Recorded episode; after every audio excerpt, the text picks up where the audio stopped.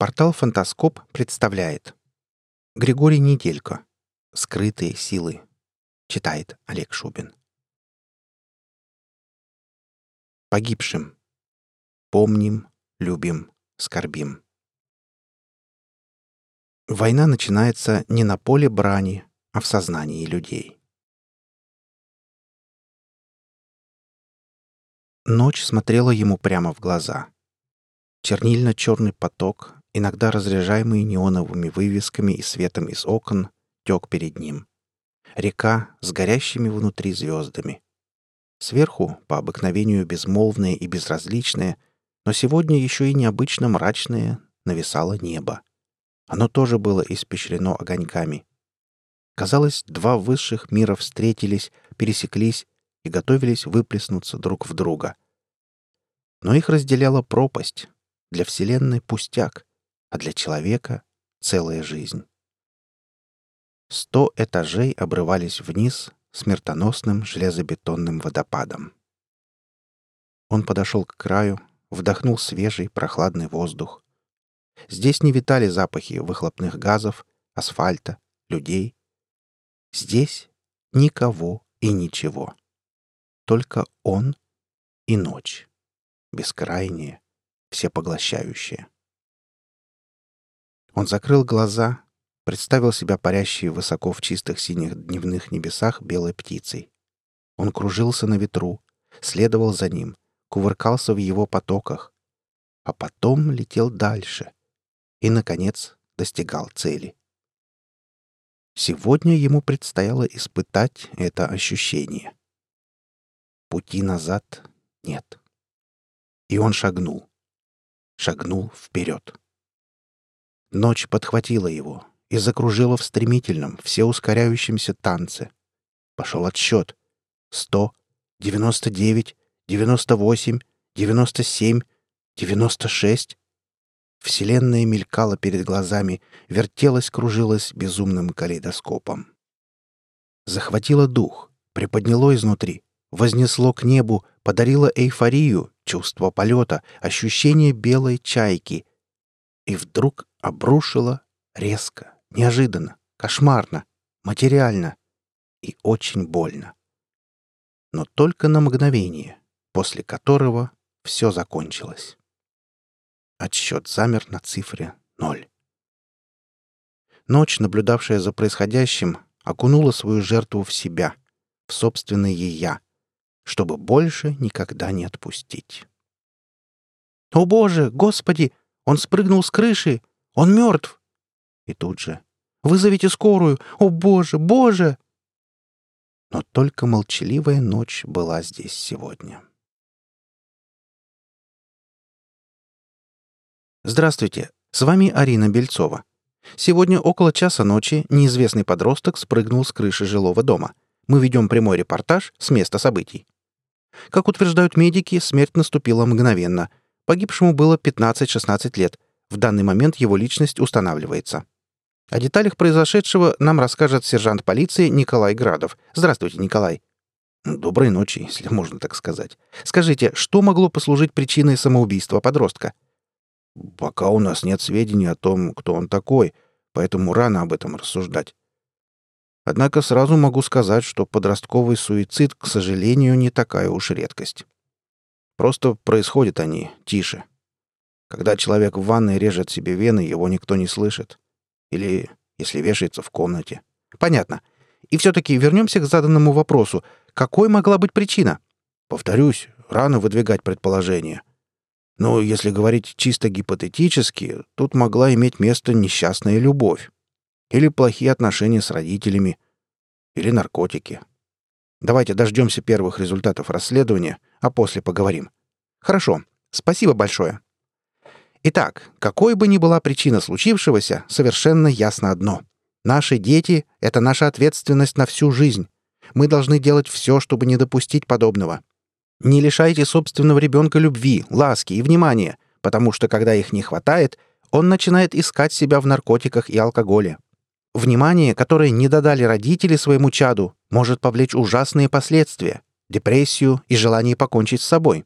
И это усугубляется тем фактом, что материалы, провоцирующие суицид, находятся в свободном доступе во всемирной сети.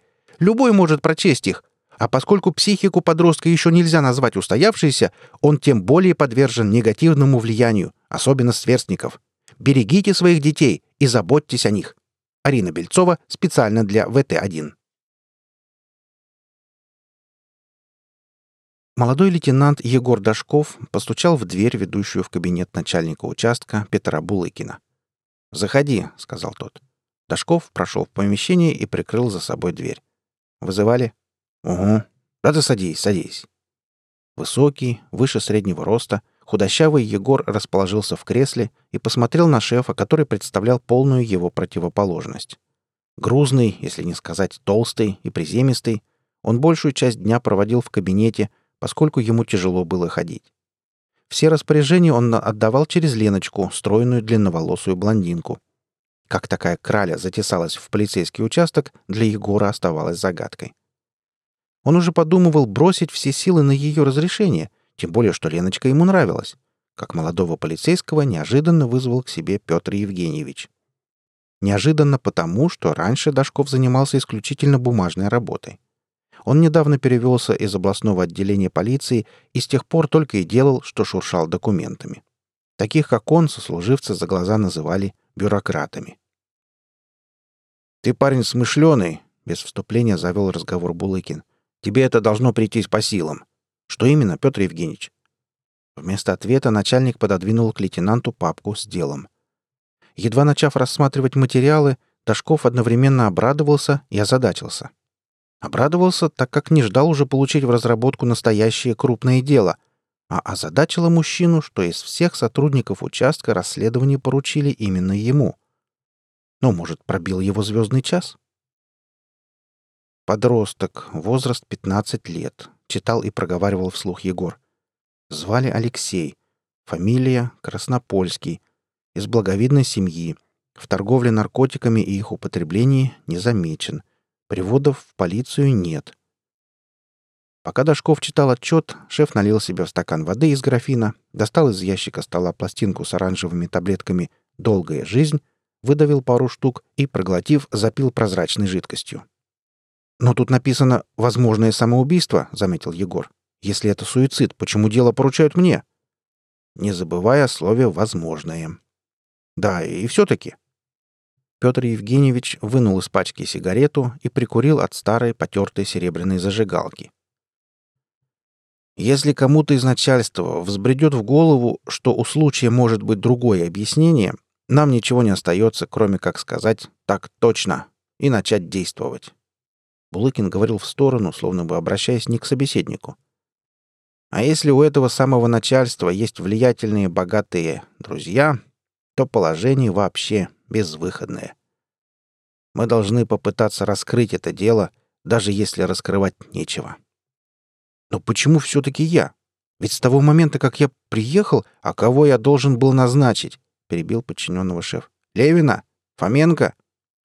«Нет, как я уже говорил, ты парень смышленый, и настала тебе пора проявить себя».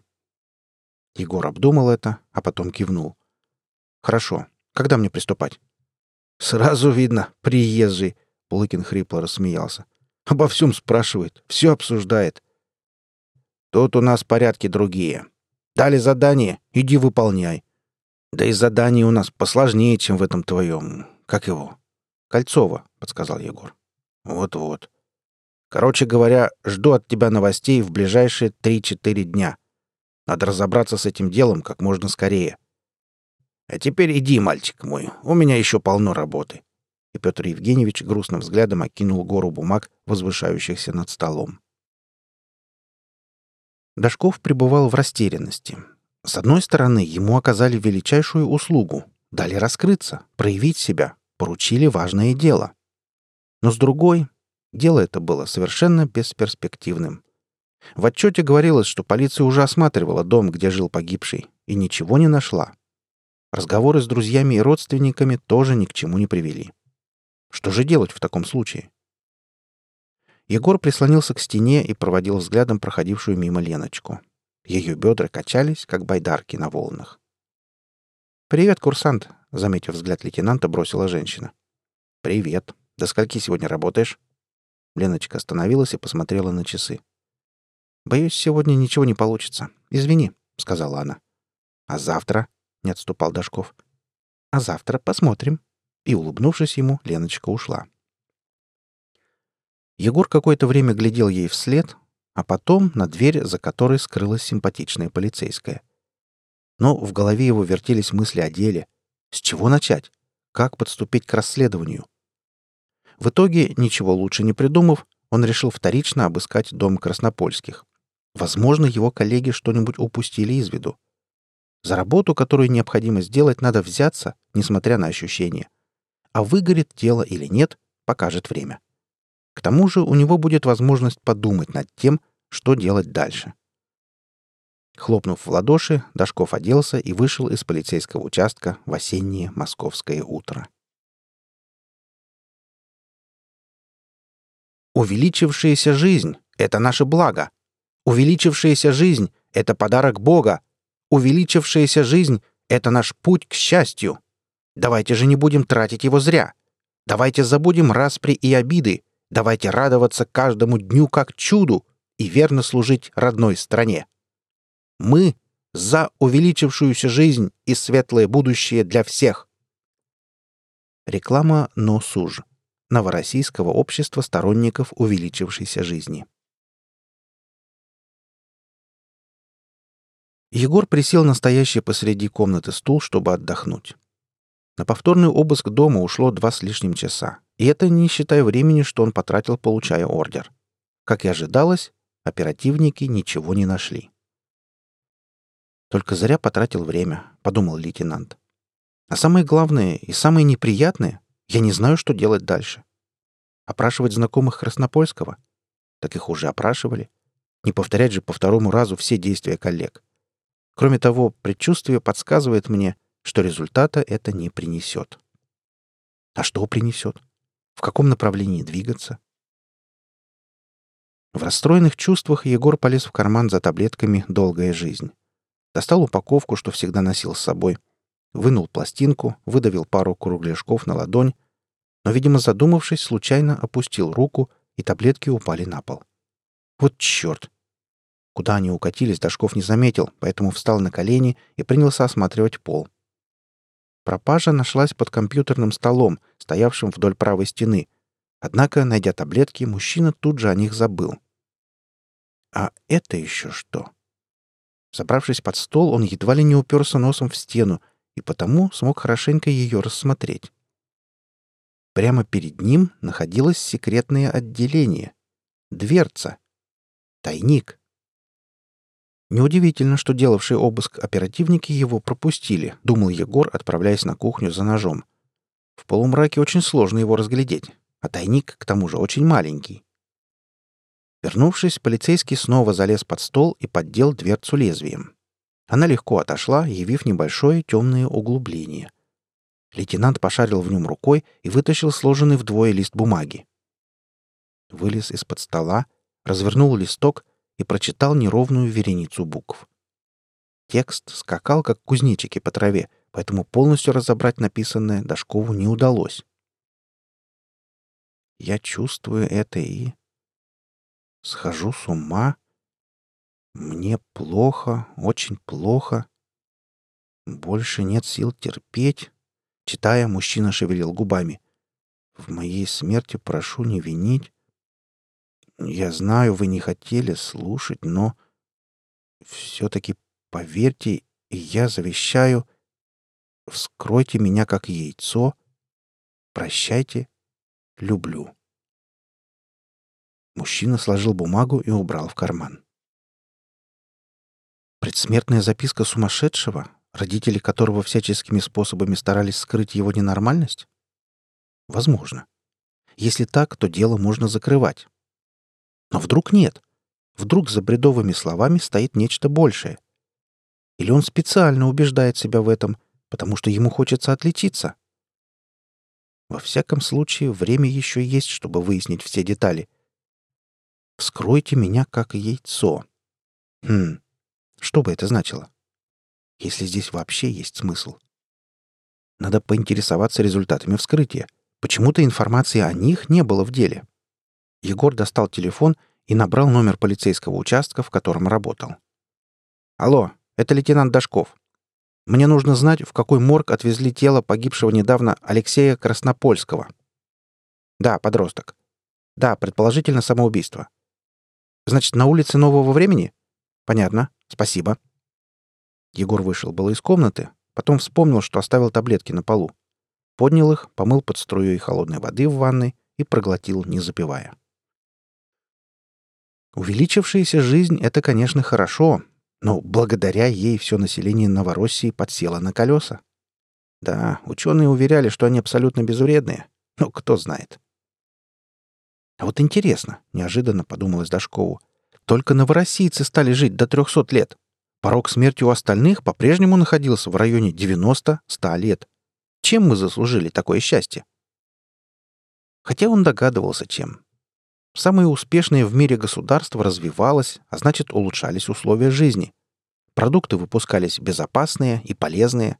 Очистительные системы фильтровали воздух и воду, уничтожая вредные составляющие. Плюс здоровый образ жизни. Но все-таки триста лет.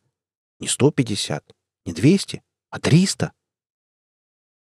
Егор на ходу попрощался с родителями Пети, богатеями, которые, судя по их недружелюбной реакции, не воспринимали его всерьез.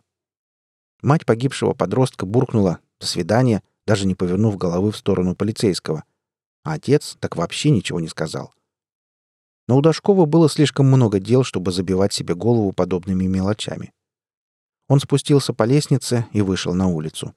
Сказал дожидавшимся его оперативникам, что они могут быть свободны, сел в машину, поднялся в воздух и полетел к моргу, что располагался на улице Нового времени. Арабская чума.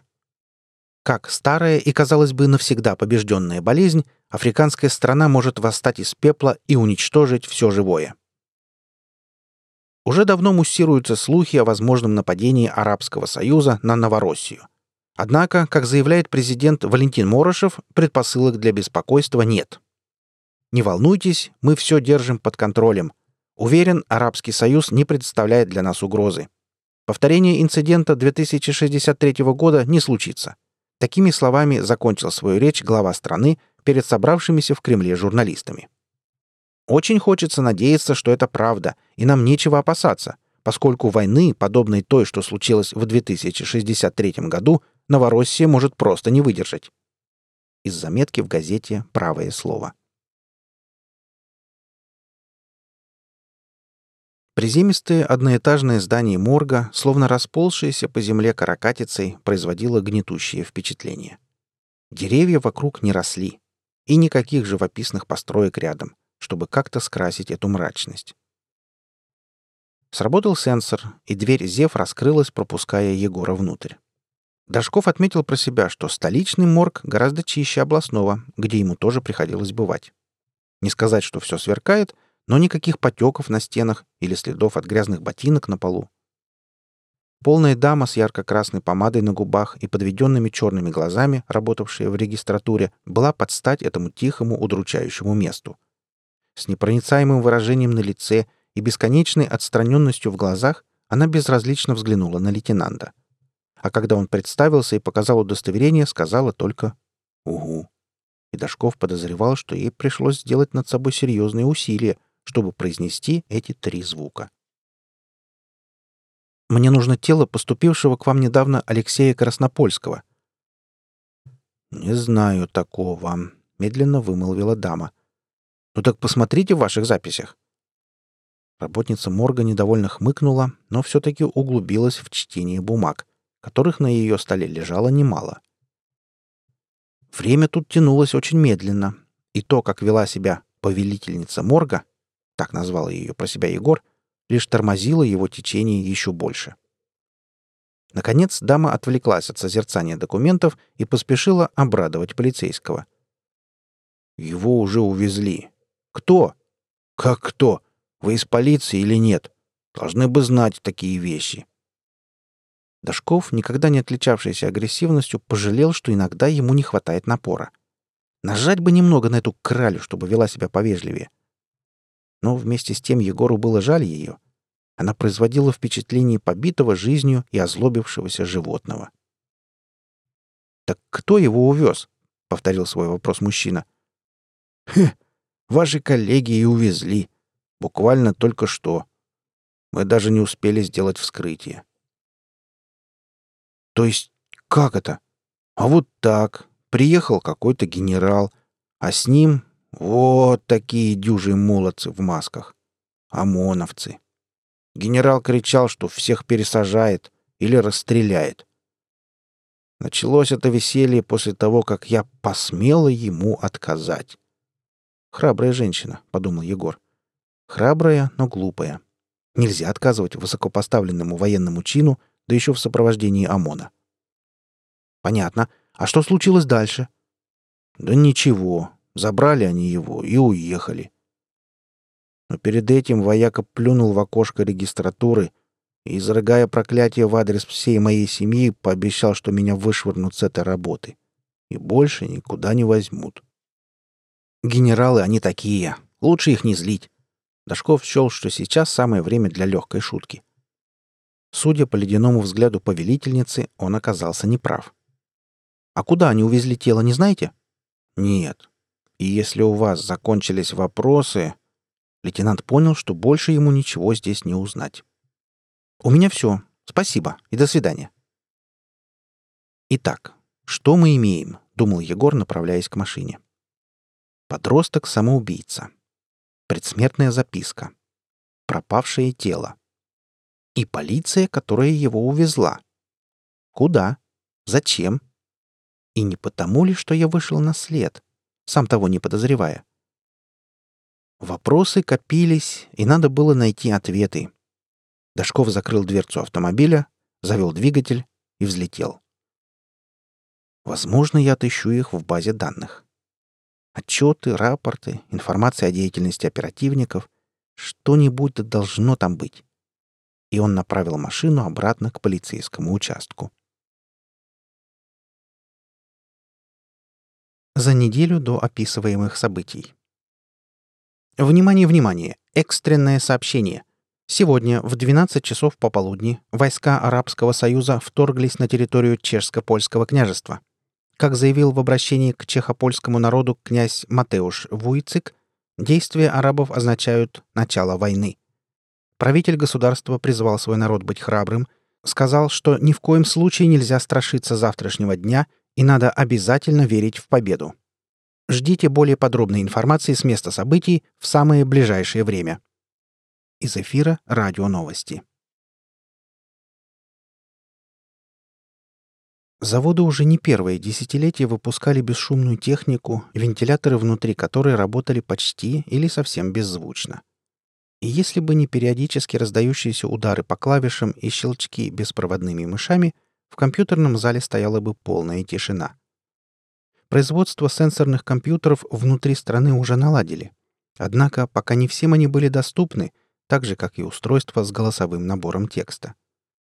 Недавно президент, избранный на свой пост в нынешнем году и активно доказывавший собственную полезность, объявил по телевизору, что полицейские участки будут оборудованы по последнему слову техники.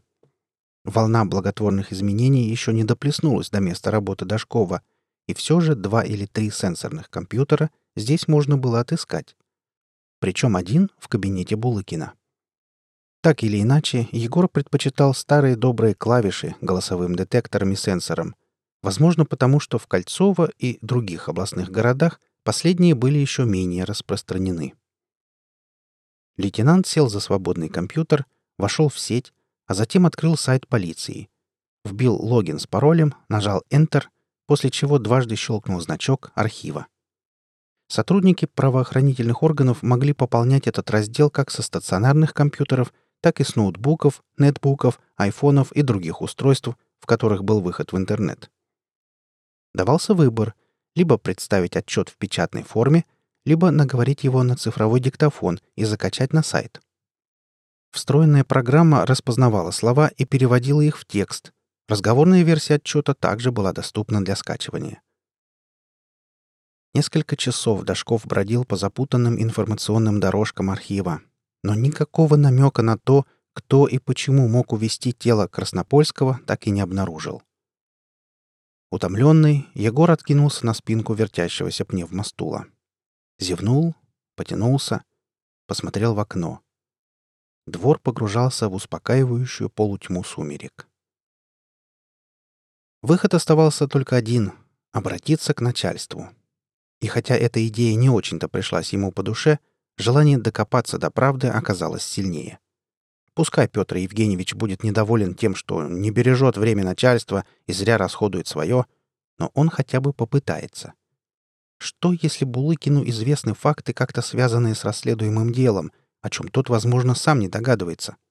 Любая мелочь, неназванная ранее фамилия, необнародованная улика, даже относящаяся к другому делу, имела потенциальную и высокую цену. Воспользовавшись лифтом, Дашков поднялся на третий этаж, где находился кабинет Булыкина.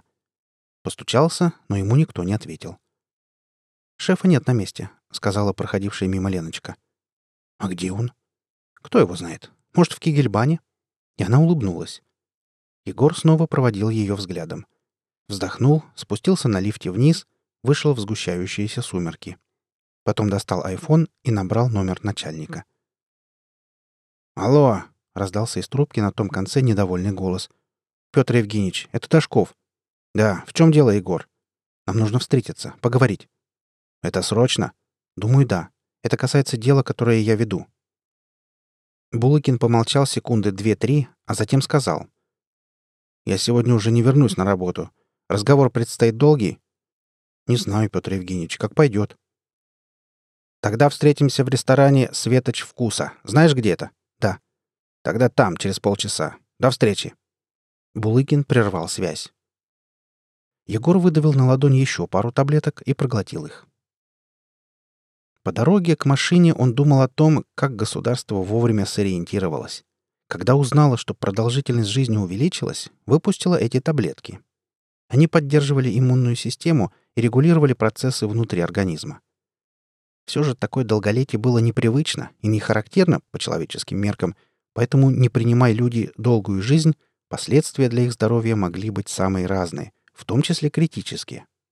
Чтобы предупредить это, в мозг вживлялись крохотные устройства, биоконтроллеры, следившие за состоянием здоровья человека. Контроллеры передавали информацию не только на персональные средства связи, но и в эн цэ эм зэ, Новороссийский центр медицины и здоровья. Любой гражданин мог обратиться туда за бесплатной консультацией. «Как все сложно», — подумал Егор. «Но лучше, чем когда было проще». Автомобиль взлетел и устремился в надвигавшийся вечер. Жившие на российской территории народы были разобщены и ослаблены межнациональной враждой. Государство, сменившее Российскую Федерацию на географической карте, получило название «Новороссия». Под предводительством своего первого президента Юлиана Нарышкина, в корне изменившего систему управления, страна начала путь к счастливой и безбедной жизни. По дороге к оной Новороссию ждало множество трудностей. Безработица, расовый вопрос, забастовки, националисты. Однако наиболее сложной оказалась так называемая проблема две тысячи шестьдесят третьего года. В это время на молодое и активно развивающееся государство напали войска Объединенного Египта. В ходе жестокого противостояния обе армии понесли колоссальные потери. Множество жилых районов двух мощнейших государств было разрушено, погибли миллионы мирных жителей. В этой войне Новороссия одержала победу. Остатки египетской армии примкнули к войскам Арабии, а позже две африканские державы объединились под именем Арабского Союза. С того момента прошло два полных лишения и скорби года. Новороссия начала понемногу восстанавливаться. Заново отстроили разрушенные здания и дороги, дали жителям возможность прожить новую жизнь и прожить ее по-новому. Из учебника по истории Новороссии. Внутреннее убранство Светоча вкуса было выполнено в классических тонах с преобладанием белого и темно-коричневого цветов. В ресторане стоял гул переговаривающихся за едой людей. Играла легкая, приятная, негромкая музыка. «Петр Евгеньевич», — Дашков остановился напротив столика шефа. Булыкин был поглощен едой. Жареная курица в соусе, хрустящая картошка, экзотический салат с орегано, красное сухое вино, капучино и шоколадный торт. «Да ты присаживайся, Егор, присаживайся!» Лейтенант сел на затейливый деревянный стул. «Заказать тебе что-нибудь?» «Нет, я пока не хочу есть». «Вот я что-то проголодался. Да ужас как!» «Ну, о чем ты хотел поговорить?» Жуя курицу, спросил начальник. Егор вкратце пересказал все, что ему удалось выяснить, и поинтересовался, не может ли шеф что-нибудь добавить к этому. «Ценна будет любая информация», — говорил Дашков. «Я чувствую, что подобрался достаточно близко, только вот не знаю к чему. Но у меня ощущение...» «Понимаю тебя, Егор, но нельзя же строить расследование на одном только предчувствии». «Это верно, поэтому я и прошу вас помочь». «Я бы с радостью. Да только мне ничего не известно. Хочешь картошки?» «Нет». Егор внимательно смотрел, как Булыкин поглощает еду, а в голове вертелась мысль. Он врет. Это тоже была догадка на уровне предчувствия. «Но еще опыта», — добавил лейтенант мысленно. «Сколько врущих преступников я перевидал на своем веку. И у каждого в глазах, когда он лгал, плясали чертики. Прямо как сейчас у моего шефа. Но зачем ему врать? Зачем скрывать правду? Какая ему от этого выгода? Разве не его главная цель как можно скорее раскрыть дело? А что, если он поставил на кон нечто большее, то, что затмевает собой удачное расследование и очередную похвалу от вышестоящих чинов?» Дашков сам удивился таким мыслям, однако Петр Евгеньевич продолжал столь беззаботно поедать свой нехитрый ужин, что лейтенант не выдержал. Он вошел в следовательский азарт. «По-моему, вы чего-то не договариваете».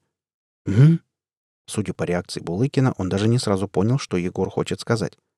«Вы обманываете меня, Петр Евгеньевич. Но почему? Вы не хотите, чтобы я успешно раскрыл дело, так?»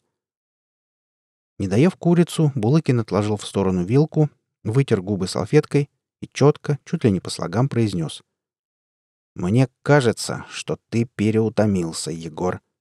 Тебе надо отдохнуть. Что вы скрываете?» Начальник посмотрел на Дашкова ледяным взглядом.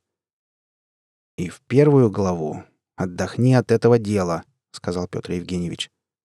«Зря я поручил его тебе». «Мне воспринимать это как отстранение?» Шеф подумал мгновение, а затем кивнул. Снова взял вилку, придвинул к себе тарелку с салатом и принялся за него. «Я, в общем-то, все сказал», — заметил Булыкин. «Можешь идти». Дашков встал из-за стола, отдал честь и вышел из ресторана. «Может, зря я так», — подумалось ему, когда он шел к машине. С неба накрапывал мелкий дождик. Уже почти совсем стемнело. С другой стороны, какой я полицейский, если не доверяю своей интуиции? Но вот тут Петр Евгеньевич прав. Можно ли вести расследование, основываясь только на ней? В любом случае, я сделал этот шаг. А правильный он или нет? Посмотрим. Посмотрим. Преследователей Егор заметил недалеко от дома. Черная машина, сливавшаяся с наступившей темнотой, летела метрах в пятидесяти позади него. Дашков вполне мог и ошибиться, решив, что его кто-то преследует, но слишком уж настойчиво держал второй водитель дистанцию. Чтобы проверить свои подозрения, лейтенант увел машину в сторону от дома и полетел к окраине. Транспортное средство, маячившее сзади, сделало то же самое. Все фиксировала и записывала камера наружного наблюдения. Мужчина наблюдал за происходящим по мини-компьютеру, иногда поглядывая в задние и боковые зеркала. «Отлично! Доигрался до неприятностей», — подумал Егор. «И что им от меня нужно?» Он узнал это, когда стал разворачивать машину, чтобы повезти ее обратно к оживленному центру. Там-то уж его никто не достанет. Автомобиль преследователей, понявших хитрость мужчины, ускорил ход и рванул на перерез Егору. Тот вывернул руль, чудом уйдя от столкновения. Пока Дашков боролся с управлением, стекла во второй машине опустились, и наружу выглянули два автоматных ствола. Только чудом Егору удалось заметить их во мраке, рассеянным светом фар. Тогда лейтенант снова вывернул руль, и его автомобиль боком врезался в машину преследователей. Дашков схватился за руль, чтобы не упасть или не удариться головой о стекло. Посмотрел налево, туда, где находились люди с автоматами. Их машину отбросило на несколько метров. Дула больше не смотрели в его сторону, угрожающие и смертоносные, Видимо, преступники, кто бы они ни были, попадали, когда произошло столкновение. Воспользовавшись этим, Егор рванул вперед. Через несколько секунд погоня возобновилась, но на сей раз на более высоких скоростях. И выстрелы, они все-таки прозвучали в укрытом темной пеленой небе. Дождь усилился и барабанил каплями по спасающейся от погони машине. Дашков маневрировал, уворачиваясь от летящих в его сторону пуль. Некоторые металлические тельца все-таки попали в корпус, засев там или пробив дыры. Две пролетели сквозь заднее стекло, застряв где-то в салоне, но ни одна не ранила полицейского. Наконец, впереди замаячили неоновые огни центра. Нападавшие неожиданно прекратили стрелять. Егор подумал, что у них закончились патроны, и они перезаряжают оружие. Невдалеке лейтенант увидел висевшую на здании вывеску с крупными буквами, которые горели красным. «Гостиница». Не сбавляя хода, мужчина подлетел к ней на опасно близкое расстояние и вдруг резко потянул руль на себя. Машина, встав на дыбы, устремилась в небо, тогда как преследователи, разогнавшиеся до сумасшедшей скорости, не сумели вовремя уйти от столкновения. Как результат, мощный удар, летящие во все стороны искры, опадающая кусками вывеска и смятый автомобиль. Дашков посмотрел на экран монитора. Черное летательное средство не двигалось с места. Удовлетворенный тем, что увидел, Егор достал айфон и набрал номер воздушно-постовой службы. Не представляясь, сообщил работнику ВПС об аварии и попросил прислать по адресу, он снова взглянул на экран, Медведевская, сорок пять, машину. Мужчина решил лишний раз не светиться, да и неизвестно, велось ли за ним наблюдение. Быть может, сейчас сюда прибудут дружки этих бандитов, или те придут в себя и продолжат начатое дело. В общем, поразмыслив, лейтенант направил машину обратно к окраине, туда, где находилась его квартира. «Все это неспроста», — думал Егор, приземляясь на парковку. Он успел прийти в себя после случившегося, однако сердце все равно колотилось быстрее обычного. «Отказ Булыкина помогать мне, отстранение от дела, таинственные преследователи, покушение. На что угодно готов спорить, эти события связаны. Но как? Вот что предстоит выяснить». Он поставил машину на сигнализацию. Прячась от дождя, натянул на голову куртку, вбежал в подъезд, поднялся на лифте на свой этаж. Все это время Дашков размышлял о случившемся. Он рассматривал произошедшие события то под одним углом, то под другим, и в конце концов пришел к выводу, что единственный способ проверить связь между отказом Булыкина и нападением неизвестных — это обыскать квартиру шефа. Егор был практически уверен, что найдет там улики.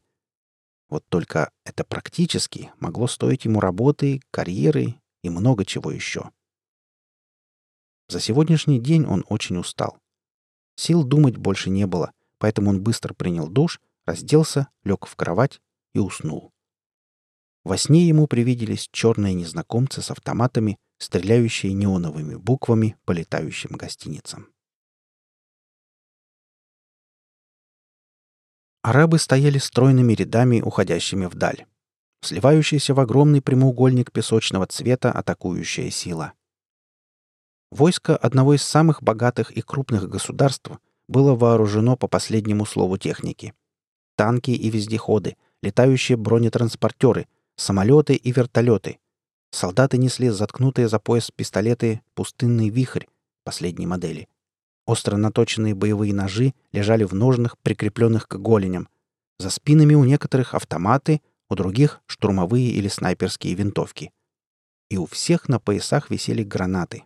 Лимонки, осколочные, шумовые, световые, дымовые. В спецформе цвета пустыни пешие воины походили на сказочных песочных людей. Вот только те не носили смертельно опасного оружия и одежды с защитными окраской и рисунком. И с аббревиатурой Арабского Союза, помещенной внутри стилизованного круга. Главнокомандующий, невысокий человечек, который сидел в возглавлявшей войско бронемашине, встал, развернулся, приблизил к губам мегафон и выкрикнул в него. «Настал день, когда мы, наконец, сделаем последний шаг к нашей мечте, к нашему призванию и к нашей судьбе.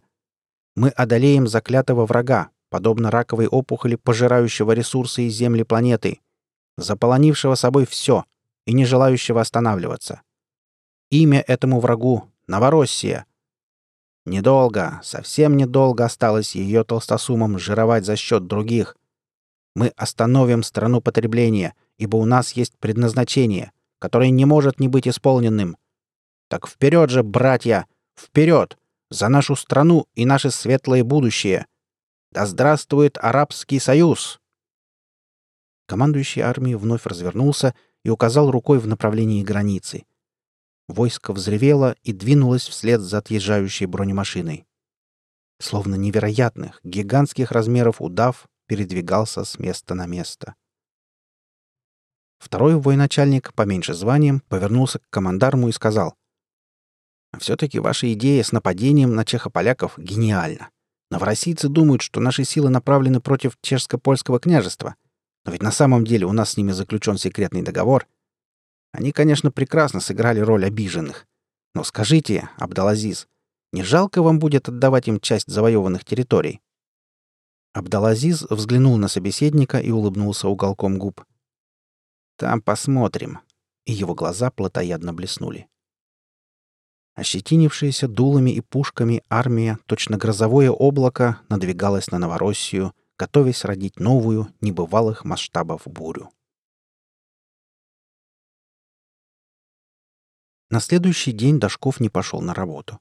Безусловно, он рисковал, но этот риск казался ему оправданным.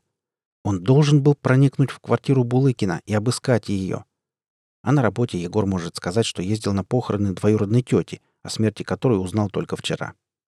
Опасная ложь, но он надеялся, что его слова никто проверять не станет. Утром Дашков включал телевизор в надежде, что по новостям или в выпуске «Дорожного патруля» расскажут о приключившемся с ним вчера происшествии.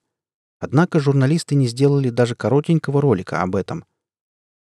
Доев бутерброды и допив кофе, Егор помыл посуду, оделся и отправился на общественном транспорте в Строгино, где жил Петр Евгеньевич. На машине лейтенант решил не лететь. После столкновения бок был поцарапан, и в нем образовалась длинная глубокая вмятина. Автомобиль стал слишком приметным. Автобус приземлился прямо напротив Булыкинского дома. Дашков подождал, пока из подъезда кто-нибудь выйдет, а когда на улице показался подросток в новомодной одежде, придержал дверь и зашел внутрь. Какой там этаж? Кажется, семнадцатый. Пребывание в компании преступников и злодеев принесло свои плоды. Например, Дашков научился взламывать электронные замки. Это умение сейчас очень ему пригодилось. Пока он, одетый в черные эластичные перчатки, возился с замком, его одолевали тревожные мысли. А вдруг кто-нибудь увидит? Но на лестничной площадке никто не появился. Разобравшись с замком и положив отмычку в карман, Егор скользнул в квартиру, закрыл дверь и облегченно вздохнул. Но уже в следующий момент удивленно присвистнул. Раньше он не был у шефа дома, и, судя по тому, что увидел Дашков, Булыкин тратил немерено денег на обустройство квартиры. Откуда у Петра Евгеньевича, пусть даже он начальник участка, столько средств, лейтенант мог только догадываться. Он наверняка замешан в чем-то противоправном. Где бы еще он достал деньги на эту голографическую систему, киберванную, автоматическую кухню и все остальное? Дашков переходил из помещения в помещение, осматриваясь, привыкая к обстановке. Времени у него предостаточно. Шеф вернется с работы только вечером. Если, конечно, не случится ничего непредвиденного. Насмотревшись на дорогую технику, а также на шикарные обои, тюли, шторы, ковры и люстры, Егор начал обыск. Прошло два часа. Дашков внимательно осмотрел помещение, облазил все ящики, шкафы и комоды. В отделении письменного стола он обнаружил маленькое круглое устройство серебристого цвета. Егор сразу узнал биоконтроллер. Но почему он лежит здесь? И кому принадлежит? Или это контроллер Булыкина? Но как он живет без столь необходимого устройства? В голове Егора теснились, сбивая друг друга вопросы. А что это за записка? Мужчина раскрыл лежавшую под контроллером бумажку и прочитал написанное на ней единственное слово — «Дашков». Лейтенант не верил своим глазам. Значит, его начальник как-то связан с самоубийством мальчика. И с недавним покушением тоже. Но почерк не его. Чей же? Новые факты, новые вопросы. Тут было над чем подумать. Например, почему Булыкин не уничтожил улику? Крайне неосторожный, а может и самонадеянный поступок. Неужели у Петра Евгеньевича не хватило времени на то, чтобы спустить этот листок в унитаз? И биоконтроллер? Зачем он здесь? А что, если эти улики — приманка? Внезапно возникла мысль. Все может быть. Но останавливаться поздно. Надо идти до конца. Егор сунул и записку, и биоконтроллер в карман, вышел из квартиры и запер дверь. О том, что кто-то проникал внутрь, говорили лишь едва различимые царапинки на замке. Но если не присматриваться, их трудно было заметить. Лестничная площадка по-прежнему пустовала. Пора убираться отсюда. В гараже Женьки-технаря царил полумрак. Егор решил навестить старого друга и показать ему найденный контроллер. Вдруг-то обнаружится что-нибудь интересное. Женька получил высшее техническое образование и прекрасно разбирался во всякого рода механизмах и устройствах, за что и удостоился своего прозвища. В определенных кругах он прослыл гением. «Это биоконтроллер», — сказал Женька, вынув устройство из-под микроскопа. «Обычный биоконтроллер?» — уточнил Дашков. «Ну да, насколько я могу судить. То есть?» «Понимаешь, ученые держат в секрете технологию создания и функционирования этих штучек. Конечно, молодцы вроде меня уже успели их и разобрать, и разглядеть, но вот как они работают, нам до сих пор не до конца ясно. И как только наши ученые умудрились создать столь тонкую и сложную вещь?» «Понятно. А мне вот нет». «Эм, а ты не скажешь, откуда он у тебя?» «Не могу». «М-м, военная тайна. Понимаю». «Вроде того». Егор проглотил пару таблеток «Долгой жизни» и достал телефон. «Погоди минутку», — сказал он Женьке. Потом набрал номер Леночки и стал ждать. Долгие три гудка на звонок не отвечали, но затем женщина произнесла: «Алло? Лена, привет». «Привет. Позвонила пригласить меня на ужин? Я бы с радостью, но сейчас у меня очень много дел». «Хм, ты мне отказываешь?» — удивленно сказала Леночка. «Раньше было наоборот». «Да нет, что ты, я с радостью поужинал бы с тобой, просто... М? М-м, похоже, я попал в ситуацию и не знаю, выкручусь ли». «А как я могу помочь?» — не поняла женщина. «Возможно, кто-то услышит то, что я тебе скажу. Видишь ли, я совершенно один и не знаю, где могу оказаться сегодня». «Совсем не знаешь?» «Совсем». «Кажется, я тебя поняла». «Значит, ты все сделаешь?» «Да». «Хорошо. Спасибо, Ленок». «Ленок?» «Да, Дашков. Будь осторожен». Егор улыбнулся, хотя собеседница его не видела. «Буду», — пообещал он и прервал связь. В этот самый момент раздался оглушительный звук. Дверь гаража слетела с петель, и внутрь стали вбегать люди в черных масках с автоматами в руках. От неожиданности Егор и Женька застыли на месте.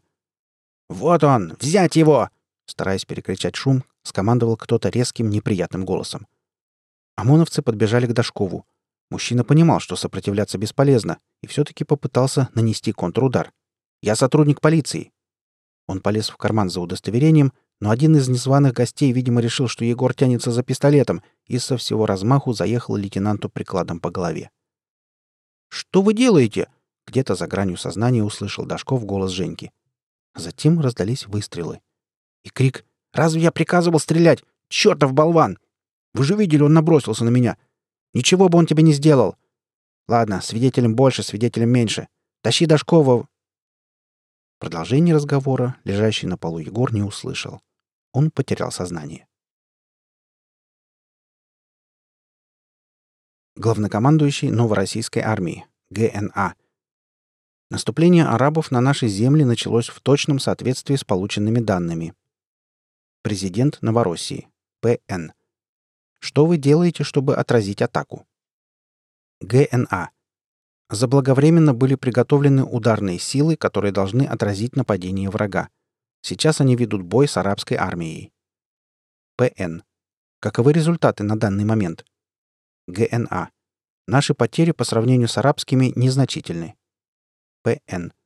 Что вы планируете предпринять дальше? Г Н А. Очень важно отразить первую атаку, чтобы деморализовать противника и помешать ему осуществить быстрый захват земель. П Н. Арабы сделали ставку на молниеносную войну? ГНА. Да, как Гитлер в свое время. ПН. Я надеюсь, что, как и он, они ошиблись в выборе тактики. ГНА. Мы приложим все усилия, чтобы ваши надежды оправдались. Из секретных архивов Кремля. Ведро холодной воды, вылитое на голову, привело Егора в чувство. С трудом придя в себя, Дашков отметил несколько неприятных вещей. Во-первых, жутко болела голова. Во-вторых, он связан.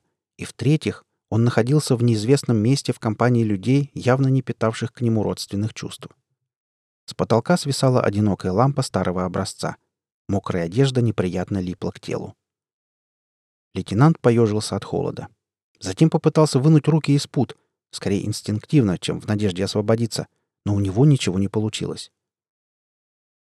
«Не старайся, мои люди связывают на совесть». Этот голос... Дашков его уже слышал. Он попытался припомнить, где. От этого голова разболелась еще сильнее. И все-таки он вспомнил. В гараже Женьки. Мертвого, убитого Женьки. «Что тебе нужно, мразь?» — прохрипел Егор. «Я бы на твоем месте постерегся так разговаривать с генералом!» — рыкнул один из ОМОНовцев, окружавших Дашкова. «Да пошел ты!» — ответил на это лейтенант, за что тут же получил удар прикладом в живот. Когда Егор пришел в себя, генерал наклонился к нему и сказал, негромко, вкратчиво: «Я сделал тебе одолжение, оставив живых, а ты ерепенишься. Нехорошо». «Что тебе надо?» — сплюнув кровь, повторил Дашков. «Вообще-то неплохо бы обращаться ко мне на «вы». Ну да ладно, я тебя прощаю. Только не злоупотребляй моей добротой». Егор промолчал. Тогда генерал продолжил свою речь. «Перейду непосредственно к делу. Итак, что тебе известно о нас?» «Мне? Ничего. Я вот освободился после универа, зашел к другу пивка попить, а тут вваливаетесь вы и давай бить и палить». «Послушай, парнишка», — зло проговорил генерал. Его полные ненависти глаза уставились в глаза Дашкова, но тот не отвел взгляда. «Если и дальше будешь так шутить... Миша, успокойся, дай я с ним поговорю». Егор повернулся на звук голоса и увидел, что в помещении появился еще кто-то. Впрочем, этого кого-то он узнал сразу, когда тот только заговорил. «Добрый день, Петр Евгеньевич». «Здравствуй, Егор. Что же ты не на работе?» Дашков усмехнулся, но ничего не сказал. «Лучше ответь на вопрос Михаила Иннокентьевича, иначе... М-м, не могу утверждать с полной уверенностью, но он серьезный человек. Он не будет вести с тобой душещипательные беседы, как я. Понимаешь?» Егор понимал. Он помолчал некоторое время, обдумывая ответ, однако потом решил пойти ва-банк. Терять ему было уже нечего. «Думаю, я догадался, в чем тут дело. Нелегальная торговля биоконтроллерами, так?» Булыкин смотрел на связанного подчиненного со странным выражением на лице. А генерал поднял взгляд к потолку и театрально рассмеялся. Громким, каркающим смехом. «Торговля контроллерами! Хе-хе, нет, вы только подумайте. Паша, и из-за этого лоха ты переполошился. Знаешь, ты правильно сделал, когда доверил дело именно ему. Ведь он ни за что в жизни не доберется до правды». «Он не лох, Миша, совсем не лох. Просто он не все понимает. Но это не означает...» «Означает, не означает», — передразнил генерал. «Плевать я хотел.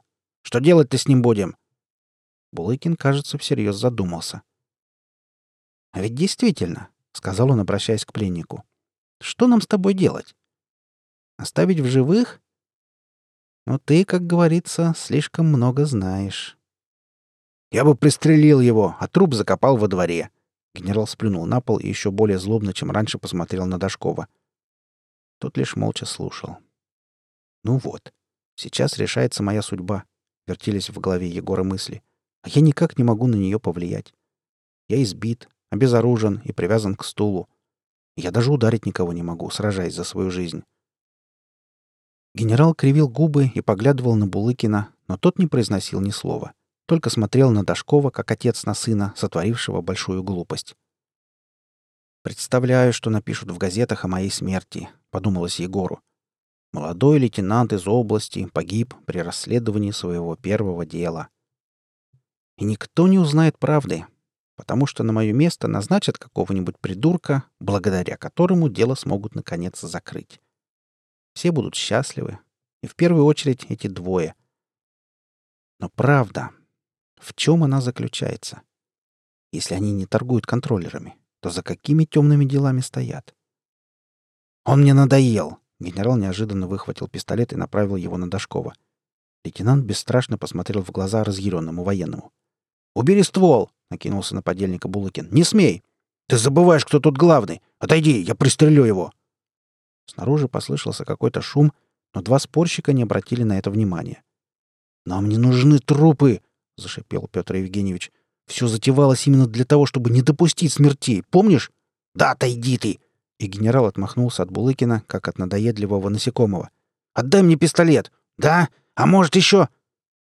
Что еще, Егор так и не узнал. Неожиданно открылась дверь, и вбежал какой-то тип, наверное, один из охранников.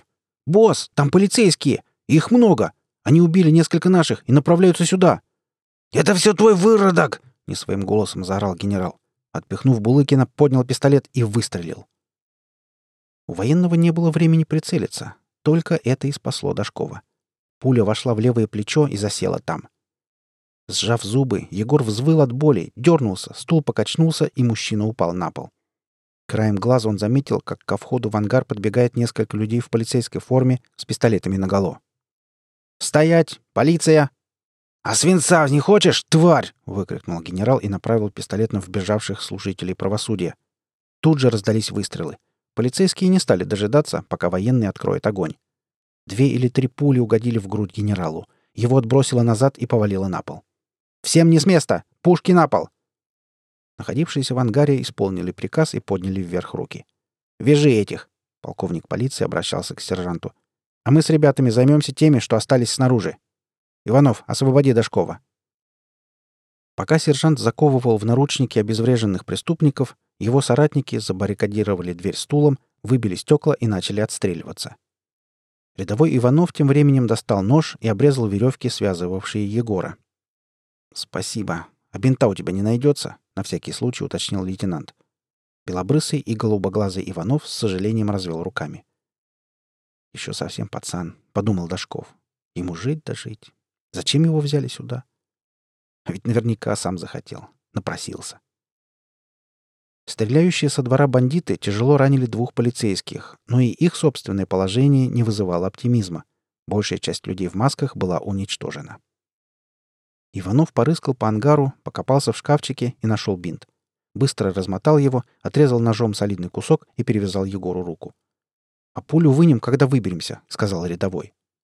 «Если выберемся», — уточнил Дашков. «Обязательно выберемся, Егор Юрьевич». Давно его никто так не называл. Лейтенант рассмеялся, но тут же скривился от боли. «Можно просто по имени», — произнес он. За то время, что они с Ивановым общались, ситуация сильно изменилась. Полиция не понесла больше никаких потерь, а вот преступников осталось всего двое, да и те были легко ранены. Взяв громкоговоритель, полковник приказал сопротивляющимся выбросить оружие и сдаться с поднятыми руками. В этом случае он обещал боевикам право на жизнь. Те поняли, что ситуация складывается не в их пользу, и приняли выдвинутые условия. «Надеть на этих нелюдей наручники и всех в машину. Дашков, ты как?» «Хорошо. Спасибо. Тебе спасибо, что обнаружил это осиное гнездо. А как там Курильчук с Загородским?» Полковник имел в виду раненых. «Не очень, но, думаю, выкарабкаются», — ответил рядовой, успевший сделать перевязку и этим двум полицейским. «Пойдем», — сказал он затем Дашкову. Егор кивнул и, поддерживаемый Ивановым, заковылял вслед за уходившим полковником. Прошло две недели. Леночка регулярно навещала Егора в больнице, за что он был очень ей благодарен. Мужчина и женщина наконец нашли общий язык и договорились, когда Дашкова выпишут, устроить совместный ужин в каком-нибудь ресторанчике. Так и случилось. Еще совсем бледный, но счастливый Егор смог вернуться к нормальной жизни. Первое, что он сделал, это купил огромный букет цветов и подарил его Леночке, за что получил благодарственный поцелуй в щеку. «Кажется, дело идет на лад», — подумал лейтенант. На следующий день Дашков слетал на могилу Женьки. Егор долго сидел на корточках и, глядя на крест с прикрепленной к нему черно-белой фотографией, рассказывал погибшему другу обо всем. О себе, о Леночке, о расследовании. На допросах Булыкин отказывался говорить. Дашков хотел навестить его в надежде на то, что Петр Евгеньевич расскажет бывшему подчиненному всю правду о произошедшем. Но встречи так и не получилось. Буквально в один момент заключенного якобы перевели в другую тюрьму. Куда именно, никто не знал. Так что Егору оставалось лишь догадываться, правда ли это или участь Булыкина была более незавидной. Поправившись, Егор принял серьезное решение. Он решил избавиться от биоконтроллера в голове. Он не был уверен в том, что контроллеры безопасны и приносят только пользу. Кроме того, ему хотелось побольше выяснить о них, а для этого надо было иметь на руках одно из устройств. Дашков записался на прием к врачу и долго уговаривал того провести операцию. Доктор наотрез отказывался, но все-таки мужчина убедил его, заплатив достаточную сумму. Однако после рентгена выяснилось, что биоконтроллера у Егора в мозгу нет. Врач предоставил лейтенанту снимки, и тот сам убедился, что ему говорят правду. Сделали повторный снимок, но с тем же результатом. Егор поинтересовался, что же с ним будет дальше. Он состарится и умрет, не дожив и до ста лет? В ответ на что доктор лишь пожал плечами, а затем, приблизившись и понизив голос, признался, что это не первый подобный случай в его практике. Окончательно выздоровев после ранения, Дашков написал рапорт, где изложил не только собранные им факты, но также все догадки и предположения, которые порой имели фантастический окрас. Новый начальник участка Лихов приказал закрыть дело, поскольку так и не было однозначно доказано, что смерть Краснопольского не является самоубийством. Кроме того, Лихов приставил к лейтенанту на некоторое время негласных наблюдателей. Нельзя было допустить, чтобы Егор самовольно продолжал расследование. К тому же он мог находиться в опасности. С этого момента Дашкову стали чаще доверять дела для разработки. Коллеги иногда подшучивали над Егором, зная о его конспирологических теориях, но он не обижался. Из уничтоженного рапорта Егора Дашкова. Вполне допускаю, что первопричиной всех несчастий в данном деле являются так называемые биоконтроллеры. У меня есть несколько теорий на их счет. Одна из них, на мой взгляд, самая правдоподобная, заключается в том, что контроллеры вовсе не следят за состоянием здоровья, а оказывают на него непосредственное влияние. Таким образом, их следовало бы назвать биорегуляторами. Благодаря воздействию указанных устройств продлевается жизнь человека, улучшаются его моральные, физиологические и физические показатели, усиливается творческая активность. Однако любое воздействие извне влечет за собой неизбежные проблемы, в особенности, если речь идет о том, что создано и управляется самой природой. В связи с этим необходимо принимать таблетки под названием «Долгая жизнь», которые способствуют правильной работе организма, измененного биорегуляторами. Возможно, последние могут производить как позитивный, так и негативный эффект. Погибший Алексей Краснопольский в предсмертной записке писал: «Я чувствую это и... схожу с ума. Вскройте меня, как яйцо». Не исключено, что он намекал именно на регуляторы, которые, по моей версии, и заставили его совершить самоубийство. Я предполагаю, что такие случаи довольно редки, и все же спецслужбам приходится скрывать их, маскируя под обычные криминальные дела. Дело в том, что когда болезнь, вызванная биорегуляторами, достигает апогея, происходит полное изменение структуры организма и ментальности человека. Вот почему власть придержащие приняли решение изъять тело Краснопольского из морга, не дожидаясь вскрытия. Я вышел на верный след, но меня опередили силы под командованием П Е Булыкина и генерала, которым оказался впоследствии опознанный М И Соловьев. Не думаю, что Булыкин и Соловьев возглавляли секретную организацию, разработавшую вышеописанную схему. Скорее всего, они были лишь подручными, хотя и достаточно высокого ранга. Суть же плана, как я его вижу, заключалась в том, чтобы создать из обычных людей суперлюдей, а из обыкновенных солдат — суперсолдат. Высшие инстанции Новороссии знали о захватнических аппетитах Арабского Союза, Наверняка были они проинформированы и о планировавшемся завоевании нашей страны. Получается, им ничего не стоило заранее подготовиться к нападению, которое, между прочим, было отражено с минимальными усилиями и потерями. Это объясняет и причину территориальной ограниченности внезапно проявившегося долголетия. Как известно, срок жизни увеличивался лишь у людей, живущих в нашем государстве. В итоге правительство предотвратило назревавшую, почти начавшуюся войну, но отказываться от действенного оружия в виде биорегуляторов не собирается. Можно только догадываться, какие планы у вышестоящих чинов относительно новороссийцев. Также остается неясным, как правящие верхи узнали о будущем нападении Арабского Союза, ведь информация должна была поступить к ним за десятилетия. Основная моя теория, которой я объясняю эту загадку, заключается в возможности видеть будущее.